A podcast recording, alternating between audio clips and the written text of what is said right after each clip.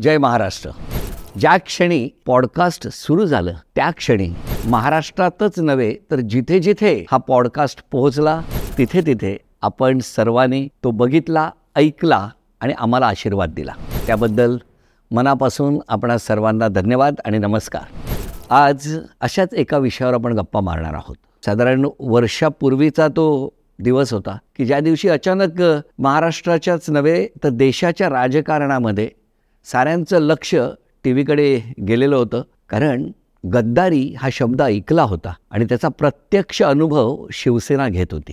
त्याच वेळेला एकीकडे गद्दारी करून महाराष्ट्राच्या बाहेर पडलेले सगळे आमदार असतानाच दोन शिवसेनेचे वाघ आमदारांच्या हातावर तुरी देऊन पुन्हा परतले होते. त्यांच्या मनातल्या भावना जाणून घेणार आहोत. त्यांच्या मनातली निष्ठा शोधण्याचा प्रयत्न करणार आहोत. स्वागत करणार आहोत शिवसेनेच्या त्या दोन आमदार वाघांचं. स्वागत करूया नितीन देशमुख आणि आमदार कैलास पाटील यांचं. नमस्कार. जय महाराज जय महाराष्ट्र. जय महाराष्ट्र. काय छान वाटतंय तुमच्याकडे बे- तुम दोघांकडे बघून असा आनंद होतो ऊर भरून येतो आणि निष्ठा तुमच्या चेहऱ्यावरती अशी दिसते तेव्हा खूप बरं वाटतं. आणि आता तो दिवस फार महत्त्वाचा होता. आणि त्याच वेळेला तुमचं येणं हे सुद्धा खूप आश्वासक होतं. अशा पद्धतीने शिवसेना फुटेल आमदार वेगळा काही गट तयार करतील अशी काही कुणकुण तुम्हाला लागलेली होती? हो सुरुवातीला म्हणजे तुम्ही बघा हे अचानकपणे तर काही हे प्रकरण झालं नाही आहे. जवळपास उद्धवसाहेब मुख्यमंत्री झाल्यानंतर सहा सात महिन्यानंतरच याची सुरुवात चालू झाली सत्तांतरांची. अच्छा. सहा सात महिन्यानंतर. आता याची आम्हाला कुणकुण होती जसं जसं हे वाढत चाललं होतं एक दिवस मी माझा पे आणि मी बसलो. म्हटलं माझ्या पेला म्हटलं गड्या हे लोक हे असे करू राहिले सत्तांतराच्या बाबतीत. याची संख्याबळ किती जुटते पा हा जाते तो जाते. पण संख्याबळ म्हटलं वीस बावीसच्या वर काही जुटत नव्हते. बर. म्हणून आम्हाला असं वाटलं होतं की हे होणारच नाही. म्हणजे का एवढी संख्याबळच जुटणार नाही. कारण की कधी यांनी राजकारण सत्तांतरण फोडण्याचं जे हे केलं एकत्र कधी येऊ नये दिलं. मग मला वेगळं सांगायचं कैलास पाटलांना वेगळं सांगायचं. पण यांचे जे आता हे जे लोक सांगतात हे सिनियर लोक एकत्र राहायचे. आता जे गुलाबराव पाटील नेहमी आपण पाहतो टी व्हीवर बोलतात की आम्ही नंतर गेलो. आम्हाला संजय राऊत साहेबांनी हकालून दिलं. पण माझं तर असं मत आहे की हे खरी जे नंतरची जी टीम होती हे मुख्य सूत्रधार लोक होते.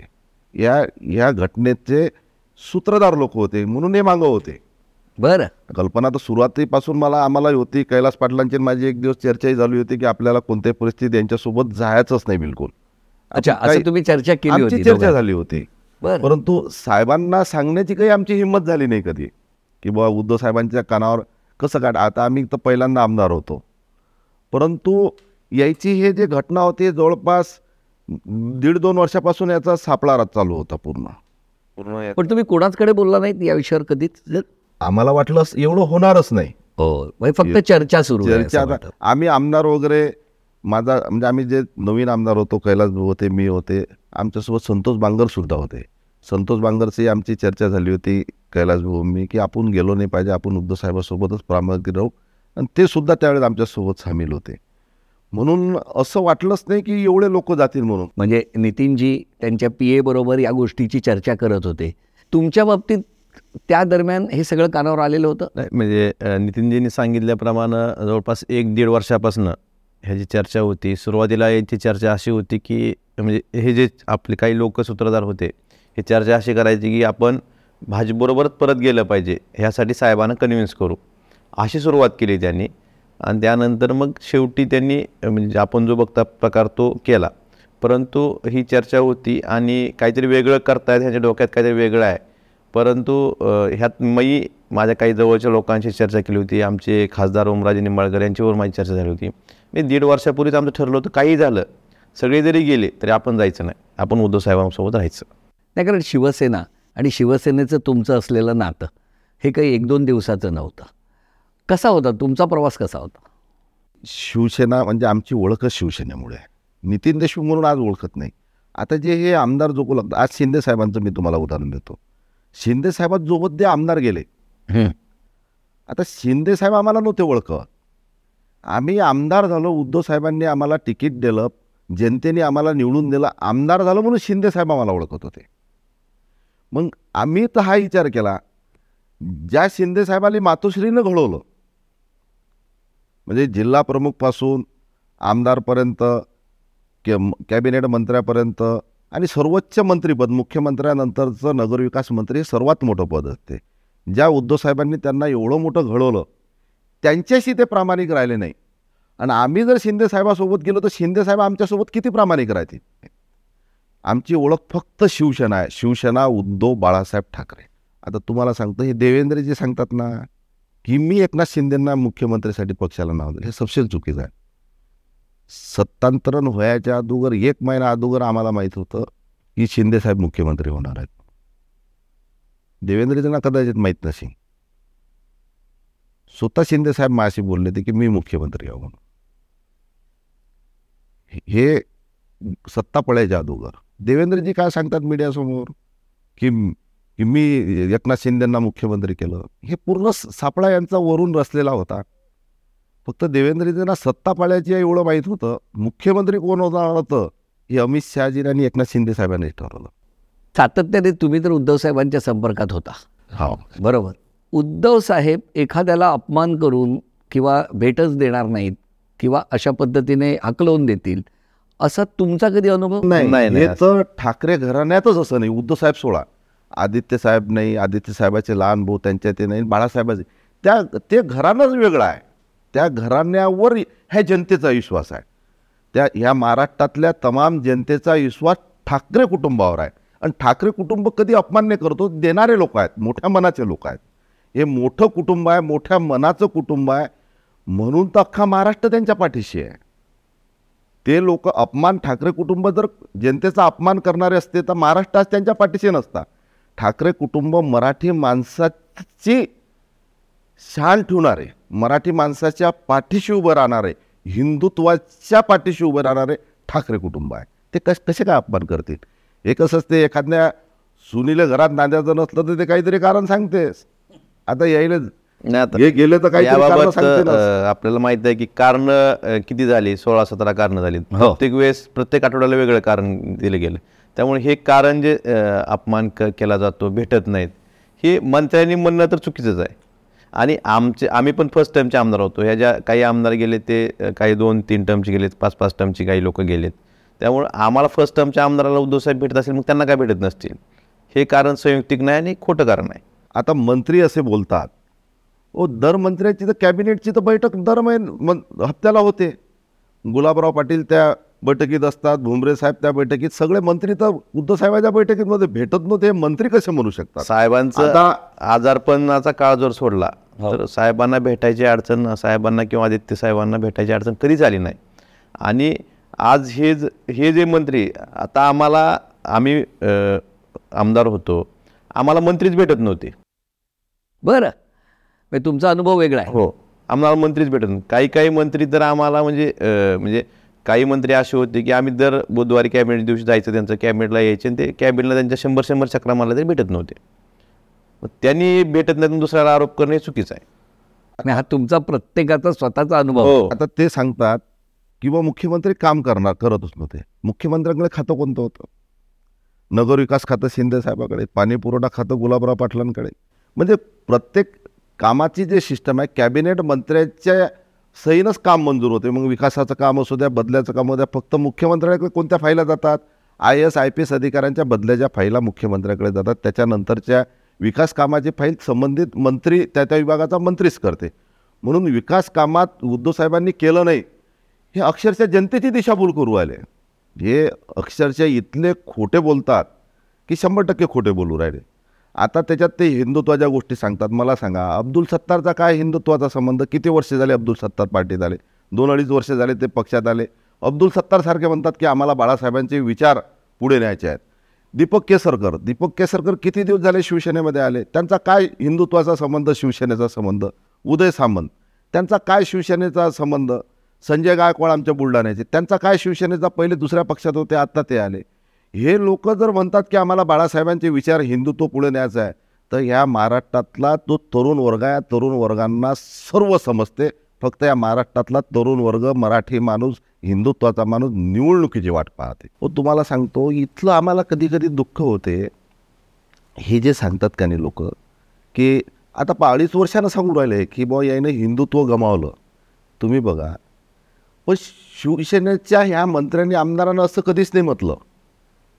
की क्वा उद्धव साहेब मुख्यमंत्री झाले काँग्रेसनं राष्ट्रवादीनं उद्धव साहेबाला मुख्यमंत्री केलं शिवसेनेनं हिंदुत्व गमावलं नाही काँग्रेसनं हिंदुत्व स्वीकारलं शिवसेनेला मुख्यमंत्री करून असं कधी नाही म्हटलं यांनी.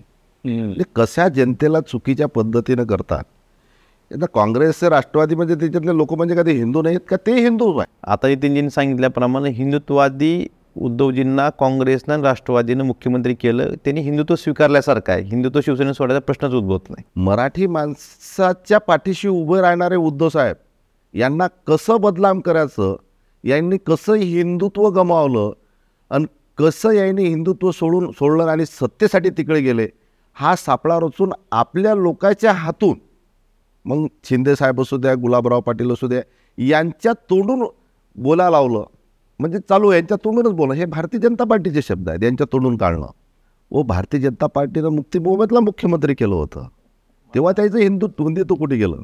हिंदुत्व बाबतीत एकच बोलायचं आहे की भा भारतीय जनता पार्टीला हिंदुत्व त्यांची मक्तेदारी वाटते.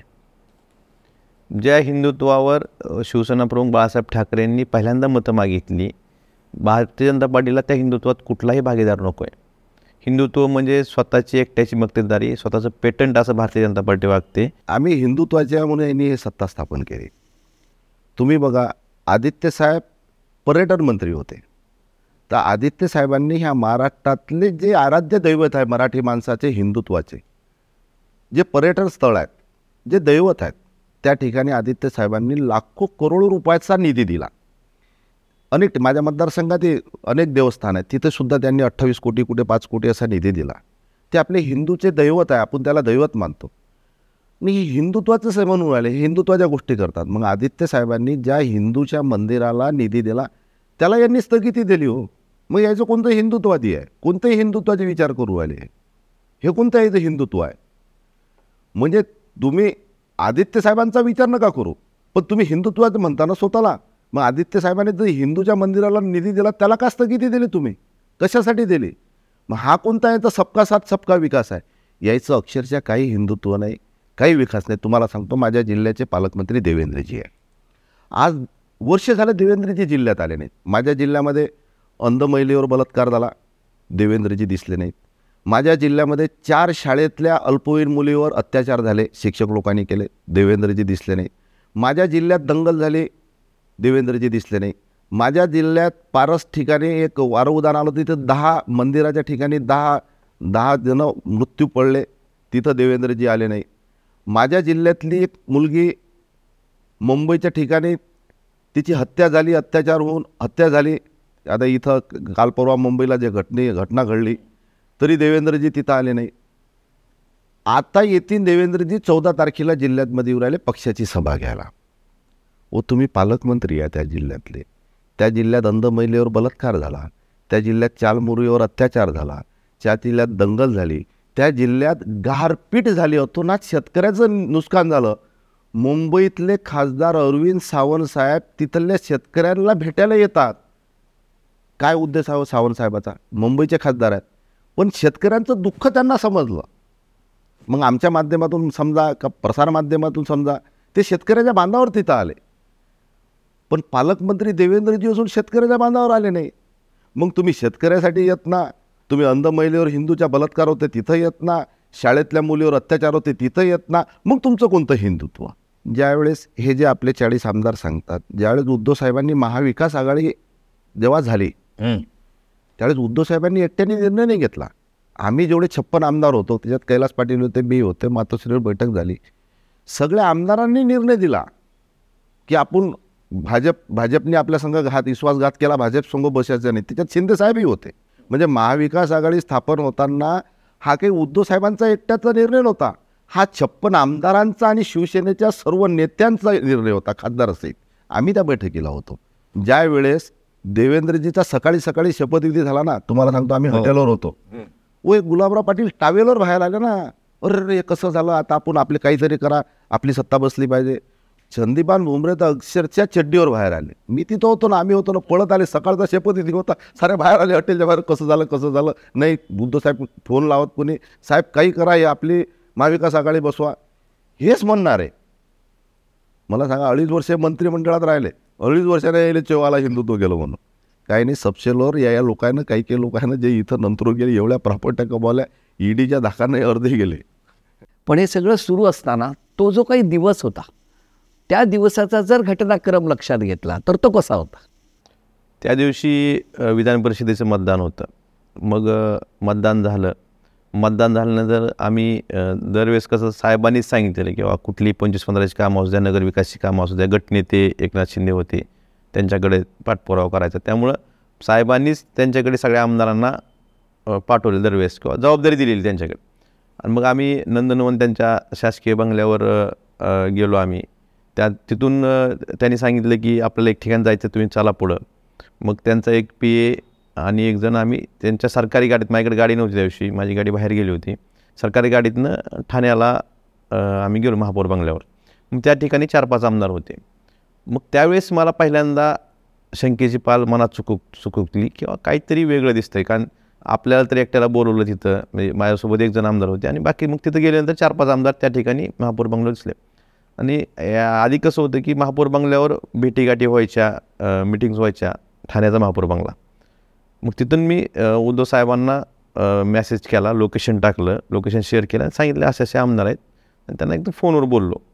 मग त्यानंतर थोड्या वेळानं आम्हाला त्यांच्या काही लोकांनी सांगितलं की आपल्याला शिंदेसाहेब पुढं भेटणार आहेत पुढं बोलवलं आम्हाला वाटलं की त्यांच्या घरी बोलवले असतील घरी जायचं असेल म्हणून. मग ठीक आहे आम्ही बाहेर पडलो.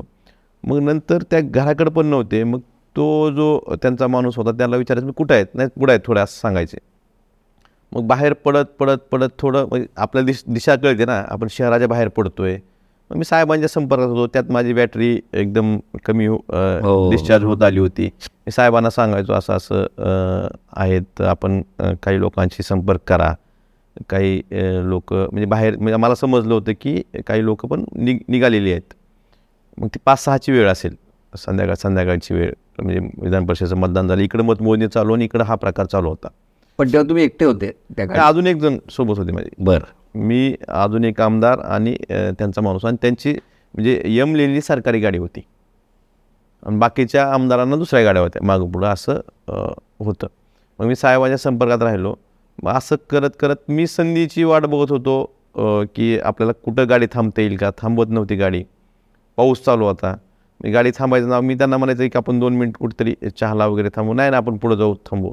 माझ्या लक्षात आलं की हे काहीतरी शंभर टक्के तोपर्यंत तुम्हाला जराही कल्पना नव्हती की आपण कुठे चाललोय कुठे जाणार आहोत. ज्यावेळेस शहराच्या बाहेर गाड्या जायला लागल्या म्हणजे मुंबईच्या उलट्या दिशेने म्हणजे मला ते पहिल्यांदाच मी त्या भागात गेलेलो म्हणजे ठाण्याच्या पलीकडे जायचा कधी संबंध आला नाही. मग शहराच्या बाहेर गाड्या जात होत्या म्हणजे वस्ती विरळ होत होती आणि मग ते डोंगर वगैरे चालू झालं की लक्षात आलं की आपण कुठेतरी काही वेगळ्या ठिकाणी घेऊन जाता येतं आपल्याला. त्यामुळं आपण साहेबांना कळवणं गरजेचं आहे. साहेबांना पण मी कळवलं. म्हणजे माझं व्हॉट्सअपवर चॅट चालूच होतं. त्यात माझी बॅटरी एवढी डाऊन झाली की मग मला सुचत नव्हतं की काय करावं. मग मी त्यांच्याकडनंच त्यांचे जे होते त्या मा- बॅ- थोडी बॅटरी चार्ज करून घेतली गाडीत मोबाईलची आणि मग सा तालासरीजवळ टोल नाका आला. तिथं चेकपोस्ट तालासरी चेकपोस्ट होतं. त्या ठिकाणी नाकाबंदी लागलेली होती. मग यांनी सांगितलं की तुम्ही हे सांगतात बघा म्हणजे आपण ऐकलं असेल की आम्ही तो चेकपोस्ट किंवा ना नाकाबंदी कशी ओलांडली? तर त्यात त्यांनी असं सांगितलं की तुम्ही थोडं चेकपोस्ट चालत ओलांडा. म्हणजे रिकाम्या गाड्या पाठवायच्या. समजा पोलीस जिथं आहे तिथं रिकामी गाडी येणार. आणि गर्दी होती. तीन चार लाईन एकदम म्हणजे खूप मोठा चेकपोस्ट आहे तो. आणि गर्दी होती त्यामुळं तुम्ही चालत पा पास करा. आणि परत गुजरातमध्ये गेल्यावर तर काय त्यांचंच राज्य होतं. मला एक मी ठाम लक्षात घेतलं होतं की आपण आपली बॉर्डर संपायच्या आत आपण ह्या गाडीतून उतरायचं. मग मी मोबाईल हातात घेतला. जर गाडी थांब थांबली नसती तर आपण चालत्या गाडी स्पीड कमी होईल त्यावेळेस आपण गाडीतून दरवाजा उघडून बाहेर पडायचं. हे पण माझ्या मनात मी ठाम केलं होतं. पण ते त्या ठिकाणी चेकपोस्टला नाकाबंदी लागल्यामुळे त्या गाड्या थांबल्या तिथं. त्या व्यक्तीने सांगितलं की तुम्ही हा चेकपोस्ट फक्त चालत क्रॉस करा. मग मी त्या संधीचा फायदा घेतला पटकन उतरलो गाडीतनं. गाडीतून उतरून पटकन म्हणजे पोलीस ज्या दिशेने होते त्या दिशेने चालत गेलो. पोलिसलाही काही बोललो नाही. पोलिसला काही कुठल्याही अधिकाऱ्यांना काही बोललो नाही. आणि उलट्या बाजूला डिवायडरवरनं उडी मारली आणि पलीकडे मुंबई दिशेने थोडं चालत आलो. मुंबई दिशेनं थोडं चालल्यानंतर मला लक्षात आलं की शंभर एक दोनशे पावलं चालल्यानंतर लक्षात आलं की आपल्याला आपण जर ह्या दिशेनं चालत गेलो तर मागून येऊन कोणी आपल्याला ओळखू शकेल की हा कारण तिथून निघून गेला म्हणजे मुंबईकडेच गेला हे लक्षात येईल. आणि तो येईल आपल्या मागं कोणतरी येईल ना आपल्या शोधेल आणि तो रस्ता मोकळा होता कारण नाकाबंदी मुंबईकडनं सुरतकडे दिशेने लागली होती. तो रस्ता मोकळा होता हा रस्ता पूर्ण जाम झालेला होता. आणि दोन ट्रका किंवा दोन गाड्याच्या मधनं म्हणजे आपण एकाच ह्या साईडला पण चालायचं नाही ह्या साईडला पण चालायचं नाही. दोन गाड्यांच्या मधनं चालत चालत त- तो पार केलं मी. जवळपास एक दीड किलोमीटर ती जी लाईन संपत नाही तो पण ते पार केलं. नंतर त्या बाजूला एक सर्व्हिस रोड होता उलट्या दिशेने. मग त्या सर्व्हिस रोडला थोडा वेळ चाललो. मला काहीच माहीत नव्हतं आपण कुठं आहेत काय आहेत हे माहीत नव्हतं. काही माहिती नाही. त्या बाजूला कधी तुम्ही गेलेले नाही. आयुष्यात पहिल्यांदा त्या बाजूला गेलो मी. कधी काय संबंधच येत नाही किंवा आपल्या रूटवर नाही. मग तिथून मी गाडीतून उतरल्या उतरल्या पहिला फोन मी उद्धवजींना लावला. त्यांना सांगितलं मी असं असं गाडीतून उतरलो आहे मग त्यांनी काही अधिकाऱ्यांना काही लोकांना सांगून मला म्हणले किंवा तुला आणायला माणूस पाठवतो. तू फक्त सुरक्षित राहा. एवढं मला साहेबांनी सांगितलं आणि जपून जे थांबायचे ते जपून थांब. एवढं सांगितलं साहेबांनी. मग तिथे एक मोटरसायकलवाला पहिल्यांदा भेटला. त्याला मी खूप विनवण्या केल्या. तो काय मानला नाही. मग मी परत रोडवर आलो. आणि जो एक मोटरसायकलवर चालला होता त्याला मी डायरेक्ट हात केला. असं थांबवलं आणि डायरेक्ट त्या गाडीवर बसलो. त्याला काहीच बोललो नाही. चल म्हणलं. मग त्याने तो तो पण बिचारा काय कुठं कोण आहे तुम्ही काय विचार अनोळखी माणूस. अनोळखी माणूस. काही माहिती नाही. डायरेक्ट त्या गाडीवर बसलो मी. म्हणजे तो मुंबईकडे दिशेने येत होता. त्या जवळचं गाव कुठलं तरी होतं. म- मला थोड्या अंतर गेलो. तो मला मला आता माझं गाव आलं मला इकडे जायचं आहे मग तिथं परत उतरलो. मग तिथं थोडं पुढे गेलं एक हॉटेल होतं. त्या हॉटेलला गेलो. तिथं पाणी चहा घेतला. मग साहेबांना संपर्क केला. साहेबांनी जो माणूस मला संपर्कात दिला होता त्या माणसानं मला सांगितलं की मला कमी कमी दीड तास लागेल. अरे बापरे. दीड तास करायचं काय? मग त्या ठिकाणी थांबायचं का? पुढं जायचं. मग त्या हॉटेलवर ज्या काही खाजगी गाड्या होत्या काही मोटरसायकल होत्या मी प्रत्येकाला म्हणत होतो की मला मुंबई स्टेशन जायचं आहे मला लिफ्ट द्या. पण कुणीच तयार होत नव्हतं. मी बऱ्याच ट्रकवाल्यानं विचारलं. एक ट्रकवाला मी ट्रकमध्ये ते मी थोडं चढलो त्यांच्या पायरीवरनं आणि त्यांना विचारलं की मला थोडं सोडा. त्या आधी सुरुवातीला त्यांनी पण नकार दिला. मग त्यांनी थोडा वेळ मग ठीक आहे बसा म्हणला तुम्ही. मग मी त्या माझं बॅटरी तर डिस्चार्ज होती. मग त्या ट्रकवाल्याच्या मोबाईलवरनं जो जो व्यक्ती मला उद्धवजींनी मला नेण्यासाठी पाठवलं होते त्याला ते लोकेशन शेअर केलं. एक समोरचा टोल नाका होता तिथपर्यंत त्याच्याच मोबाईलवरनं त्याला सांगितलं नाही कोण आहे काय आहे मी. मग त्यानंतर तो एका टोल नाक्यापर्यंत मला टोल नाक्याचं नाव आठवत नाही. टोल नाक्यापर्यंत आणून सोडलं त्याने मला. आणि त्याला मग उतरलो मी सांगितलं की मी असा असा महाराष्ट्र विधानसभेचा आमदार आहे. मला काही अडचणीमुळं मा मी अडचणीत सापडलो होतो. त्यामुळे मला परत यायचं होतं. त्याला तु तुझे आभार म्हणलं. मग त्याने मला त्याने चहा पाजला मला ट्रकवाल्याने. बरं. तो उत्तर प्रदेशचा यू पीमधला ट्रकवाला होता. ते तो आणि त्याचा पुतण्या दोघंजण होती. त्यांनी चहा पाजला मला आणि ते म्हणले की जोपर्यंत तुम्हाला न्यायला गाडी येत नाही तोपर्यंत आम्ही इथंच थांबणार. ज्यावेळेस तुमची गाडी येईल ज्यावेळेस तुम्हाला खात्री पडेल की तुमची माणसं आली त्यावेळेस आम्ही जाणार. त्यामुळे मी हे म्हणजे ट्रकवाला किंवा त्याचा पुतण्या हे मला त्यावेळेस देवदूतासारखे सापडले. अत्यंत अनोळखी माणसं ज्यांच्यावरती तुम्ही विश्वास दाखवला. आणि त्यांनी कसं असतं आजकाल रोडवर पण अनोळखी माणसं लिफ्ट कोण देत नाही. त्यांनी पण मला लिफ्ट दिली. हे पण महत्त्वाची गोष्ट होती. कारण मी बऱ्याच वाहनांना विचारलं की मला लिफ्ट द्या पण कुणीही तयार झालं नाही. मग नंतर साहेबांनी पाठवल्यानंतर ती लोक आली. त्यांनी मला वर्षावर घेऊन साहेबांजवळ सोडलं. पण हा सगळा प्रवास हा संध्याकाळी साडेपाच सहा नंतर जो सुरू झाला हो. तो तुम्ही परत साहेबांना भेट बारा एक वाजले असतील. म्हणजे इतका वेळ सहा तास हा संघर्ष तुमचा सुरू होता. त्यात मी ज्यावेळेस काही काळ चालत आलो मग नंतर मोटरसायकल मग त्यावेळेस पाऊस पण चालू होता. पाऊस मग नंतर ट्रकमध्ये बसल्यानंतर मग काय आपल्याला भिजायचं काय कुठे विषय आला नाही. पण ते असं कधी वाटलं नाही की आपल्याला अडचण येईल. कारण मी जंगलातून वागत चालत होता. कारण एकीकडे इतके अडथळे होते आलेल्या प्रत्येक अडथळ्यावरती मात करून तुम्ही पुढे निघालेले होता. कारण तुमच्या नजरेसमोर ते ध्येय होतं तो भगवा दिसत होता आणि उद्धव साहेबांमधला तो प्रामाणिकपणा तो सच्चेपणा अधोरेखित होत होता. सुरतला जायच्या अगोदरच ह्या लोकांचं सुरुवातीला प्लॅनिंग होतं. ज्यावेळेस आदित्य साहेब युपीच्या अयोध्याला रामाच्या दर्शनाला जाणार होते. तिथं आमदार बोलायचे आणि तिथंच आमदार ठेवून द्यायचे. कारण की तिथं भाजपचं सरकार होतं. त्यांना त्यावेळेस वाटलं हिंदुत्वाच्या विचाराची असलेली महाराष्ट्रातली मराठी माणसाची पार्टी संपवण्याची वेळ आहे. आधी सुद्धा भारतीय जनता पार्टीला बाळासाहेबांची आवश्यकता आहे. मराठी माणसाचे मतं कसे विभाजन केले जातील? बाळासाहेबांचा नावाचा वापर करून आपल्याला मतं कसे घेता येईल? हे षड्यंत्र त्यांचं आहे. उद्धवसाहेबावर संकट नव्हतं. हे महाराष्ट्रातल्या प्रत्येक प्रत्येक मराठी माणसावरचं संकट होतं. गद्दाराला कधी महाराष्ट्रानं साथ दिली नाही. इतिहास आहे छत्रपती शिवाजी महाराजापासून. म्हणून या महाराष्ट्रातला मराठी माणूस गद्दारी कधी सहन नाही करत. आजपर्यंत ज्यांनी शिवसेनेला सोडून गेले ते राजकारणातून संपले. जर शिवसेनेशी आपण प्रार्थना केली किंवा शिवसेनेच्या विरोधात आपण जर गेलो तर आपण आपल्या जन्मदात्या आईवडिलाविरोधात वागल्यासारखं आहे. उद्धवजी सोबत आहेत त्यामुळे आम्ही ताट मानेने प्रत्येक माणसापर्यंत पोचू शकतो. ज्या मतदारांनी शिवसेनेला आयुष्यात कधी मतदान केलं नाही असे मतदार सुद्धा शिवसेनेकडे डायवर्ट झालेत आमच्या शेतीतलं धान चोरीले गेलं तर शेती जागेवरच आहे. दुसऱ्या वर्षी बरसात आली पेरणं केलं डबल धान येते. निवडणूक आल्या डबल आमदार उत्पन्नात जमिनीतून निघते.